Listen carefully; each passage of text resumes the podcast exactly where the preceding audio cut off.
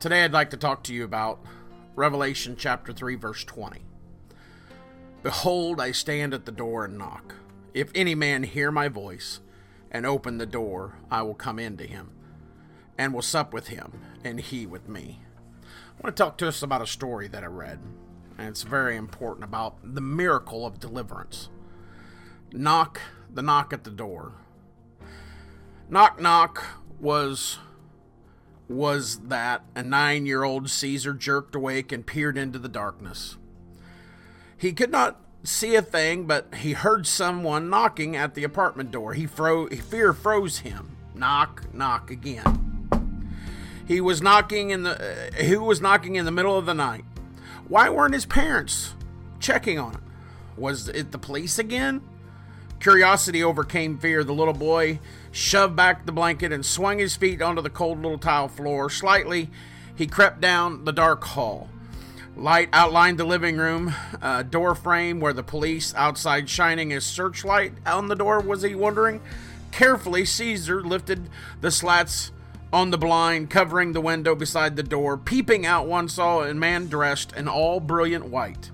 The light radiantly radiant from the blinds, uh, uh, him blinded Caesar. He could not make out any facial features, but he knew the man turned and looked deep into his soul. A presence like he had never felt before flooded the room. Caesar fell on the floor, weeping. Four to five hours. The little boy lay there, sobbing out of fear and anger and hurt. His tears released a longing and uh, uh, that this nine year old mind could not vocalize. An indescribable presence surrounded him. As Friday's dawn awoke, the little boy blew his nose and crept back into bed. His parents and his siblings had slept through the whole night with not even knowing nothing. Fast forward 10 years, it was late evening in a park in Alamogordo, New Mexico. Tension was tight. The air cracked with profanities. A drug deal had just gone down. A gun was pointed at Caesar's head. Click, click, nothing. The gun malfunctioned. Let's get out of here, Caesar shouted to his druggy buddy. Soaked with sweat and grasping for and gasping for breath, he burst into his family's apartment in the projects and he collapsed on the mangy sofa.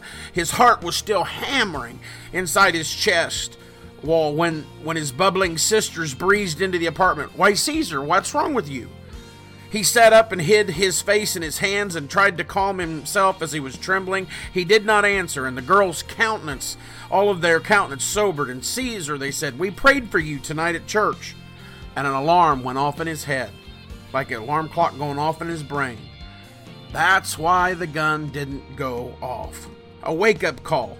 It was time to get right with God. He knew where to go. He remembered hearing people worshiping as he dealt drugs in the valley behind the church.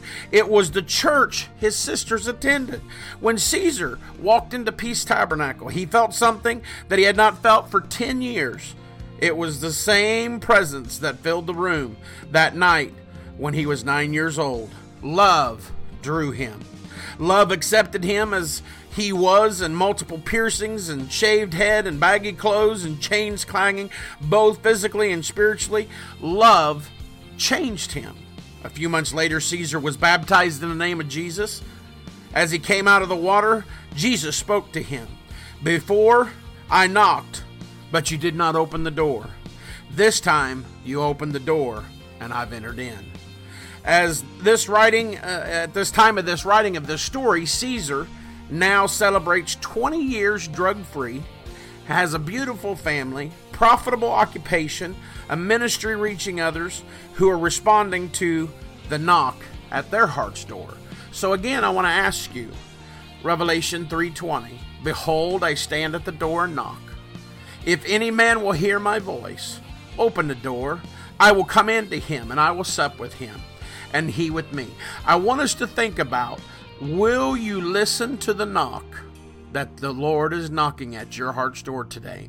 Let the Lord in and let Him speak to your life. Let God talk to you like He's never talked to us before.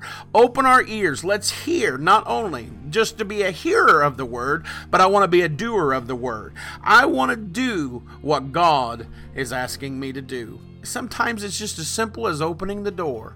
Will you open the door for Him today? God bless you. This is Morning Manna.